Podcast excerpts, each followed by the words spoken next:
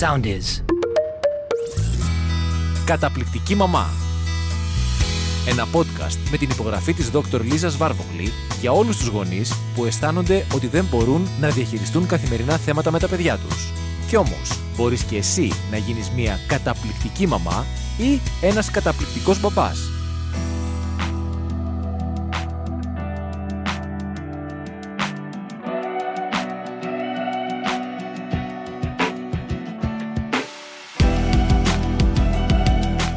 Γεια σας, καλώς ήρθατε σε ένα καινούργιο επεισόδιο του podcast Καταπληκτική Μαμά μαζί με την Λίλια Ζησοπούλου. εκπαιδευτικό και τη Λίζα Βάρβο Γλυμμένα, δηλαδή ψυχολόγο ψυχοθεραπεύτρια. Σήμερα έχουμε ένα θέμα που το ακούμε από όλους τους γονείς σχεδόν, παιδιών από το δημοτικό μέχρι όλες τις βαθμίδες της φίτησης να βάλουμε και το πανεπιστήμιο τους φοιτητές. Και μιλάμε σήμερα για τον εθισμό στα ηλεκτρονικά. Να ξεκινήσουμε λοιπόν με ένα πολύ χαρακτηριστικό παράδειγμα για να δούμε τι συμβαίνει, τι ακούμε από γονείς. Και τι ακούμε όχι μόνο εμείς οι ψυχολόγοι, γιατί στην πρώτη γραμμή είναι οι δάσκαλοι. Και οι δάσκαλοι ακούνε πάρα πολλά και είναι σημαντικό το ότι οι γονείς τους εμπιστεύονται, γιατί είναι ο πρώτος πυλώνας και η πρώτη πύλη ταυτόχρονα από όπου περνάει αυτή η πληροφορία του γονιού που λέει «Ωχ, το παιδί μου κάτι δεν το κάνει καλά» ή «Έχω μία αίσθηση ότι το παιδί μου το έχει παρακάνει». Μήπως εγώ τα βλέπω διαφορετικά, μήπως το παιδί μου είναι εντάξει γιατί το ακούω το κάνουν και οι φίλοι του. Οπότε και ο γονιός πολλές φορές χάνει το μέτρο. Εκτός και αν πάμε σε περιστάσεις οι οποίες είναι πολύ πιο ακραίες και καταστάσεις που πραγματικά δημιουργούν τεράστια δυσλειτουργία μέσα στο σπίτι. Τι βλέπουμε και τι ακούμε στην τάξη λοιπόν Λίλιαν; Εγώ έχω δύο ιστορίες να μοιραστώ μαζί σας. Η μία είναι ε, μέσα από συνάντηση γονέων που είχα τις προηγούμενες μέρες, όπου μία μητέρα μου εκμυστηρεύτηκε ε, ένα περιστατικό που συνέβη μία Παρασκευή βράδυ. Γύρισε η καημένη κουρασμένη από τη δουλειά της, πολύ κατανοητό και όλοι μπορούμε να ταυτιστούμε. Την πήρε ο ύπνος στον καναπέ, επίσης πόσο εύκολα μπορούμε να ταυτιστούμε. Ξύπνησε, άγρια χαράματα και συνειδητοποίησε ότι το δεκάχρονο παιδί της βρισκόταν από το απόγευμα στον υπολογιστή, κόντευε να ξημερώσει και ήταν ακόμα εκεί και δεν το είχε προφανώς το παιδί συνειδητοποιήσει ότι είναι ακόμα εκεί. Αναρωτιέμαι, είχε φάει αυτό το παιδί, είχε πάει τουαλέτα, είχε πιει κανένα δυο ποτήρια νερό, είχε σηκωθεί να τεντωθεί, να κάνει δηλαδή τα βασικά. Έτσι. Η εικασία της μητέρας ήταν πως όχι. Συγκλονίστηκε γι' αυτό και ήρθε και το μοιράστηκε μαζί μου για να το συζητήσουμε μέσα στην τάξη γιατί αργότερα από συζητήσεις με άλλους γονείς καταλήξαμε στο ότι OK, okay, αυτό μπορεί να ήταν ένα μεμονωμένο περιστατικό, αλλά πάνω κάτω τα παιδιά δημοτικού έχουν αρχίσει να έχουν όλα αντίστοιχες συμπεριφορές. Να είναι πάρα πολλές ώρες μέσα ε, στην καθημερινότητά τους στα ηλεκτρονικά και να χάνουν πάρα πολύ εύκολα την αίσθηση του χρόνου. Ναι, γιατί είναι παιδιά και το παθαίνουμε κι εμείς οι μεγάλοι. Πόσες φορές δεν έχουμε μπει να πω για τον εαυτό μου, αλλά το έχουμε συζητήσει, οπότε ξέρω εδώ πέρα το δείγμα μας είμαστε και οι δύο, άρα 100% του δείγματός μας το έχουμε πάθει. Μπαίνει στο Instagram, μπαίνουμε στο TikTok, δεν ξέρω πού και λέμε έλα μωρέ για 5 λεπτά. Και ξαφνικά κοιτάμε το ρολό και τα 5 έχουν γίνει 15, μην πω 25 λεπτά, πολύ γρήγορα. Και είμαστε ενήλικες. Και υποτίθεται ξέρουμε να ρυθμιστούμε. Και το χάνουμε. Πόσο μάλλον λοιπόν ένα παιδί 8, 10 και εγώ το πάω και στην εφηβεία 15 ετών που, δεν, που είναι και παρορμητικό και που δεν έχει αυτή την ικανότητα αυτορύθμισης. Εκεί όντως βλέπουμε αυτό το πρόβλημα και το λέμε εθισμό. Αλλά αυτό είναι μία όψη του νομίσματος. Η άλλη όψη του νομίσματος είναι ότι ένα παιδί δεν έχει μάθει να ρυθμίζει τον εαυτό του. Δεν έχει αυτό που είπες, την αίσθηση του χρόνου. Την αίσθηση ότι εδώ σταματάει αυτό το πράγμα που κάνω και που μου αρέσει και πάω να κάνω ένα άλλο πράγμα που ίσως μου αρέσει, ίσως και δεν μου αρέσει. Π.χ. δεν ξέρω τα μαθήματά μου ή να πάω να κοιμηθώ και να ετοιμαστώ για το σχολείο, οτιδήποτε. Έχουμε λοιπόν εδώ πέρα αυτό το πρόβλημα. Τι κάνουμε με αυτά τα παιδιά; Και θέλω να ξεκινήσω να πω τι κάνουν οι πιο πολλοί γονείς. και θα σας τεναχωρήσω και θα σας απογοητεύσω αν σας πω ότι είναι πολύ μεγάλο λάθος και το ξεκινάω έτσι. Νομίζω ότι όποιος γονιός έχει συζητήσει μαζί μου αυτό το θέμα, όλοι μου ξεκινάνε να του πάρω τον υπολογιστή, το τάμπλετ, το κινητό κτλ. Το οποίο, ναι όντως, οκ, ακούγεται μια λογική λύση, αλλά είναι η λογική του πονάει κεφάλι, κόψει κεφάλι. Έτσι. Δεν είναι η λογική του λύνω το πρόβλημα. Είναι ότι ναι, εκείνη τη στιγμή σταματάω τη συμπεριφορά, αλλά έχω διδάξει κάτι στο παιδί μου. Και για πόσο καιρό δεν θα του δίνω πρόσβαση σε ηλεκτρονικά; Τώρα είναι 8 χρονών ας πούμε και μπορώ να του το πάρω ξέρω εγώ το οτιδήποτε να κλείσω το ίντερνετ. Όταν γίνει 12, 14, 16 τι γίνεται εκεί; Δεν θα του έχω κινητό; Δεν θα του επιτρέπω να μπαίνει στα social media ή να έχει καμία πρόσβαση στα ηλεκτρονικά; Έχουμε θέματα εδώ. Έτσι. Φυσικά. Το δεύτερο παράδειγμα που είχα κι εγώ ήταν όταν έκανα συζήτηση μέσα στην τάξη με τα παιδιά. Mm-hmm. Απαντήσεις παιδιών με σόκαραν, συσσαγωγικά με ναι. σόκαραν, ναι. τις περίμενα. Ε, υπάρχουν μαθητές μου που μου ανέφεραν με μεγάλη φυσικότητα ότι μπορεί 4 και 5 ώρες κάθε απόγευμα να βρίσκονται μπροστά σε μία οθόνη. Φοβερό. Υπήρχαν παιδιά που τους φάνηκε extreme. Τους φάνηκαν πάρα πολλές οι ώρες. Υπήρχαν όμως μαθητές μου που τις θεώρησαν πολύ φυσιολογικές αυτές τις ώρες μέσα στην καθημερινότητα.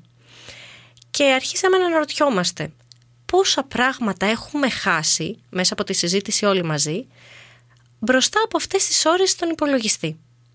Μήπως έχουμε χάσει όμορφες δραστηριότητες που θα μπορούσαμε να έχουμε κάνει με τα αδέρφια μας, με τους φίλους μας, έξω από τον υπολογιστή, χωρίς να μιλάμε σε αυτό το chat.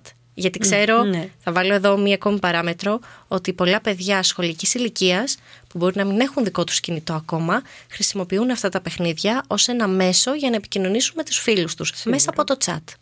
Ναι.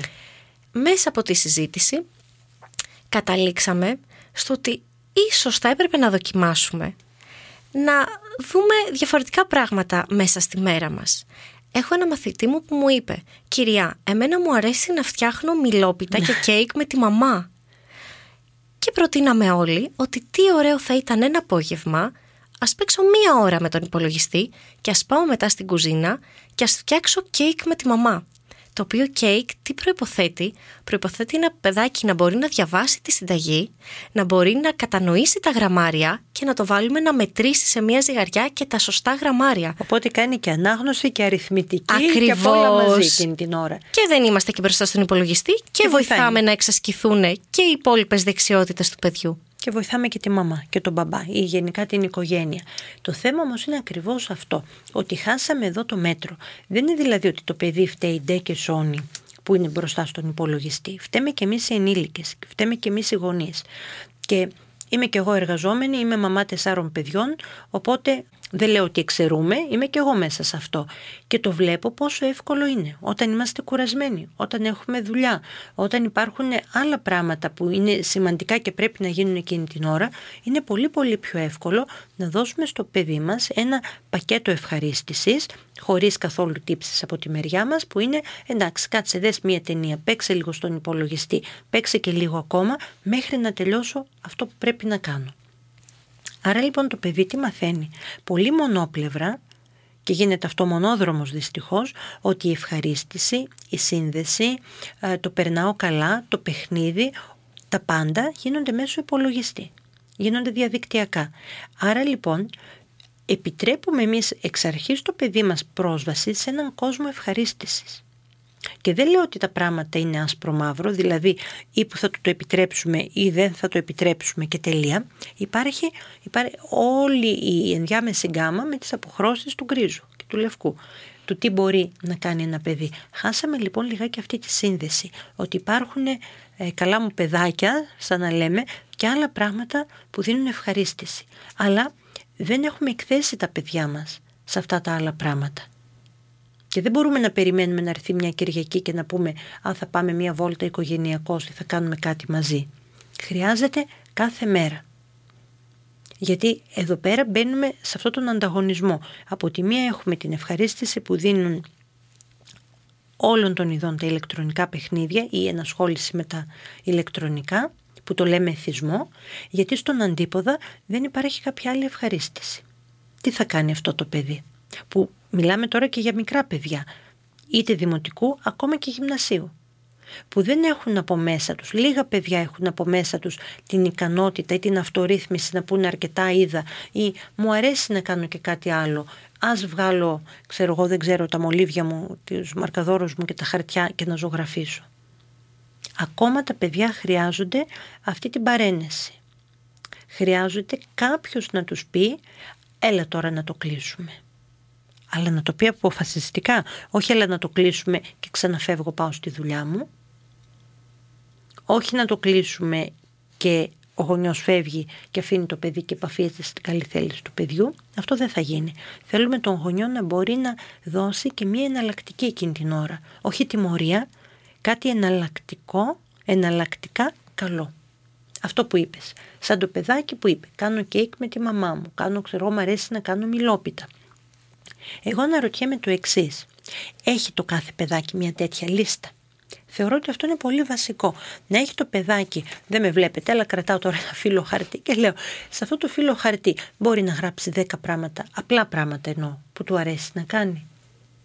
Και η δεύτερη ερώτηση είναι, και όταν λέω τέτοια πράγματα μπορεί να είναι να παίξω μονόπολη, να παίξω σως, να παίξω κρεμάλα, να, να βγω με τους φίλους μου, να παίξω, να κάνω ένα γλυκό, να χίλια δυο. Να παίξω με τα αυτοκινητάκια, με κούκλες, να κάνω κατασκευές, ζωγραφική, παζλ, οτιδήποτε. Δέκα τέτοια πράγματα.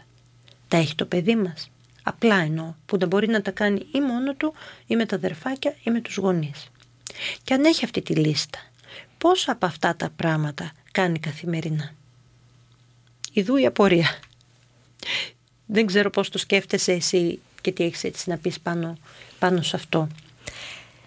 Λοιπόν, η πρώτη εικόνα που σου δίνουν τα σημερινά παιδιά είναι ότι Δεν ξέρω. Δεν, τι άλλο μπορώ να κάνω. Κυρία βαριέμαι στο σπίτι. Και όμως μέσα από τη συζήτηση στην τάξη, ο ένας με τον άλλο ξεκίνησαν να ακούγεται μία ιδέα, μία δεύτερη ιδέα, μία τρίτη ιδέα και ξαφνικά όλα τα παιδιά μου είπανε δέκα διαφορετικά πράγματα που το καθένα θα μπορούσε να κάνει όχι απαραίτητα ότι κάνει, αλλά θα μπορούσε να κάνει μέσα στην καθημερινότητά του και να έχει γεμίσει η μέρα του ευχάριστα. Αλλά δεν το έχει κάνει. Και εδώ πέρα είναι ακριβώς το πρόβλημά μας. Εδώ είναι το καρφί.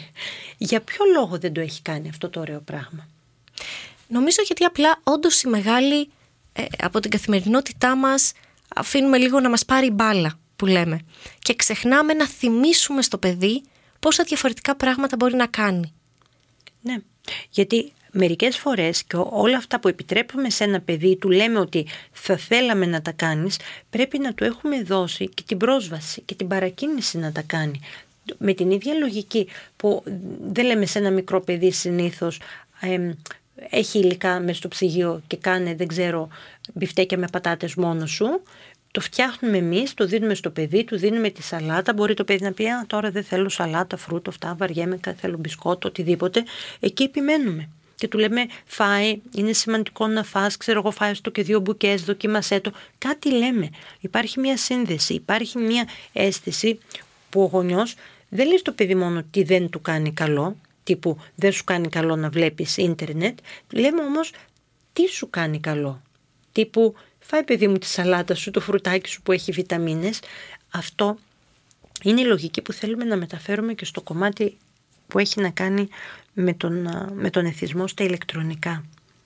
Αυτό το τι σε ευχαριστεί, ποια είναι τα πράγματα που σου αρέσουν, ποια είναι τα πράγματα με τα οποία κινητοποιείται το μυαλό σου, η φαντασία σου, η δημιουργικότητά σου.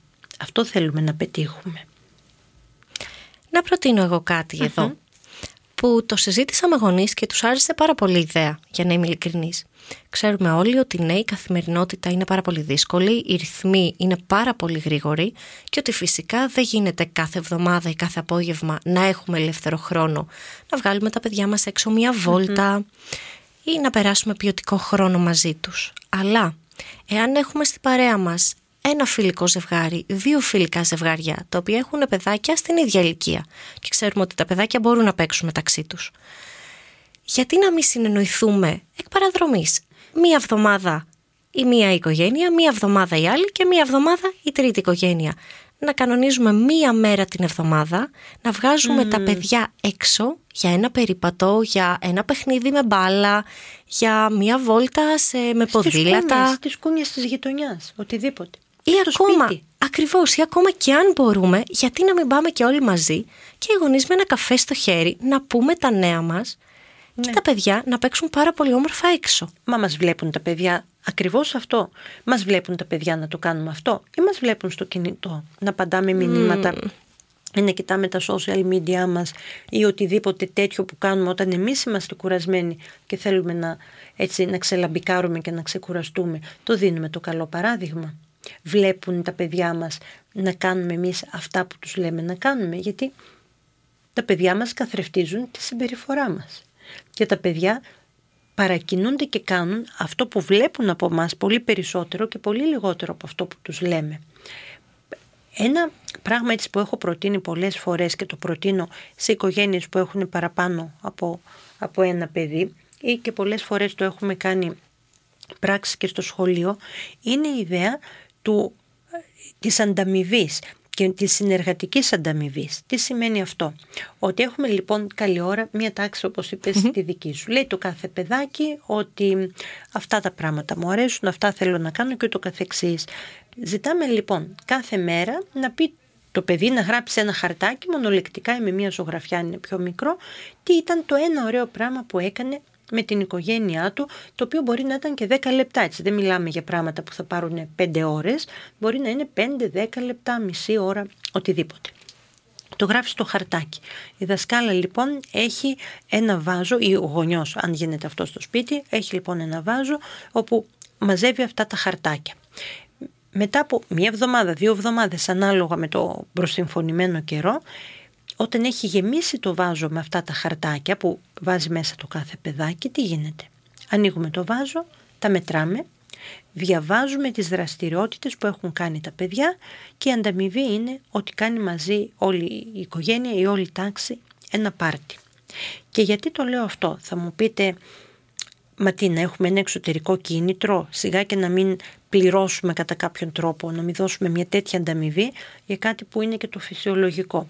Δεν είναι θέμα ανταμοιβής με αυτή την έννοια. Αυτό που θέλουμε να κάνουμε είναι να βοηθήσουμε την ευρωπλαστικότητα του παιδικού εγκεφάλου, δηλαδή να, να δημιουργήσουμε ουσιαστικά καινούργια μάθηση στον εγκέφαλο του παιδιού και να του δείξουμε ότι όταν κάνει αυτές τις δραστηριότητες τις ευχαριστιέται. Το γράφει στο χαρτί, τι σημαίνει, ξαναθυμάται την ωραία δραστηριότητα και το ωραίο συνέστημα. Όταν τελειώσει η εβδομάδα ή το χρονικό διάστημα που είπαμε και βγάζει η δασκάλα ή ο γονιός από το κουτί αυτό τα χαρτάκια και τα ξαναδιαβάζει τι ωραία πράγματα έκανε το κάθε παιδί, ξανά το παιδί θυμάται το ωραίο συνέστημα, θυμάται τι ωραίο που έκανε, ακούει άλλες ιδέες από τους φίλους του, οπότε τι γίνεται, εκεί συμβαίνει μάθηση. Εκεί αλλάζει ο εγκέφαλός του και οι συνδέσεις, οι νέες συνδέσεις που γίνονται σε νευρονικό επίπεδο στα κύτταρα του εγκεφάλου του έχουν να κάνουν με την ευχαρίστηση που του δίνουν και άλλα πράγματα εκτός από τα ηλεκτρονικά. Αλλά παίρνει χρόνο, όπως και όλα τα καλά πράγματα. Και έτσι δεν είναι. Και φυσικά και δημιουργεί και με αυτόν τον τρόπο μία γκάμα από πράγματα και εναλλακτικές δράσεις που μπορεί να κάνει αντί του να παίξει ηλεκτρονικά. Ακριβώς. Σαν μια τράπεζα θετικών πληροφοριών. Αυτό το εναλλακτικό. Και χρειάζεται να το θυμίσουμε στο παιδί γιατί μπορεί να μην είναι σε θέση και ενώ συναισθηματικά να μην είναι σε θέση να το βρει μόνο του. Και πολλές φορές ο γονιός όταν βάζει ένα όριο στο παιδί του κρίνει λίγο ως ενήλικας. Λέει δηλαδή, το, μου το λένε πολλές φορές γονείς έτσι στις α, συζητήσεις μας. Μου λέει, μα του είπα ότι να παίξει δύο ώρες, να κοιτάξει το ρολόι και όταν περάσουν οι δύο ώρες, ξέρω εγώ, να το κλείσει. Και το παιδί μου δεν άκουσε και έπαιξε, ξέρω εγώ, έξι ώρες. Μα το θέμα είναι, είναι παιδί. Με την ίδια λογική που δεν θα αφήναμε αυτό το παιδί, δεν ξέρω, ε, να πάει μόνο του στο γιατρό, να πάρει φάρμακο, να πάει στο φαρμακείο να πάρει ένα φάρμακο, να μετρήσει τη δοσολογία, να το πιει μόνο του κτλ. και να αναλάβει μεγάλη, τέτοιες μεγάλες ευθύνες, δεν μπορεί να αναλάβει ούτε αυτή τη μεγάλη ευθύνη. Γιατί έχει να κάνει πολλά πράγματα, έχει πολλά βήματα. Αυτό το να κοιτάξει την ώρα, να πεις στον εαυτό του έφτασε η ώρα, να σταματήσει κάτι που του αρέσει, να κάνει κάτι που ενδεχομένως μετά δεν του αρέσει ή που πρέπει να γίνει. Άρα λοιπόν εμείς πρέπει να θυμίσουμε στο παιδί και με αγάπη, με καλοσύνη αλλά κυρίως έτσι με υπομονή και επιμονή να βάλουμε κάποιο όριο. Να του πούμε ποιο είναι το όριο, να το συζητήσουμε μαζί, να το υπενθυμίσουμε το όριο και κυρίως να χτίσουμε στο τι άλλο μπορεί να κάνει το παιδί από μόνο του και τι μπορούμε να κάνουμε εμείς μαζί, ως γονείς. Συμφωνώ απόλυτα. Ας ελπίσουμε λοιπόν ότι αυτή η συζήτηση θα σας βοηθήσει να δείτε τα πράγματα με διαφορετικό τρόπο, να βγείτε λίγο από την νοοτροπία της τιμωρίας και να σκεφτείτε πώς μπορείτε να ενισχύσετε τα πράγματα που ευχαριστούν το παιδί σας, να βοηθήσετε το παιδί σας να δει αυτά τα πράγματα, να τα ανακαλύψει και να τα βάλει στην καθημερινότητά του. Να είστε πάντα καλά. Καλή συνέχεια.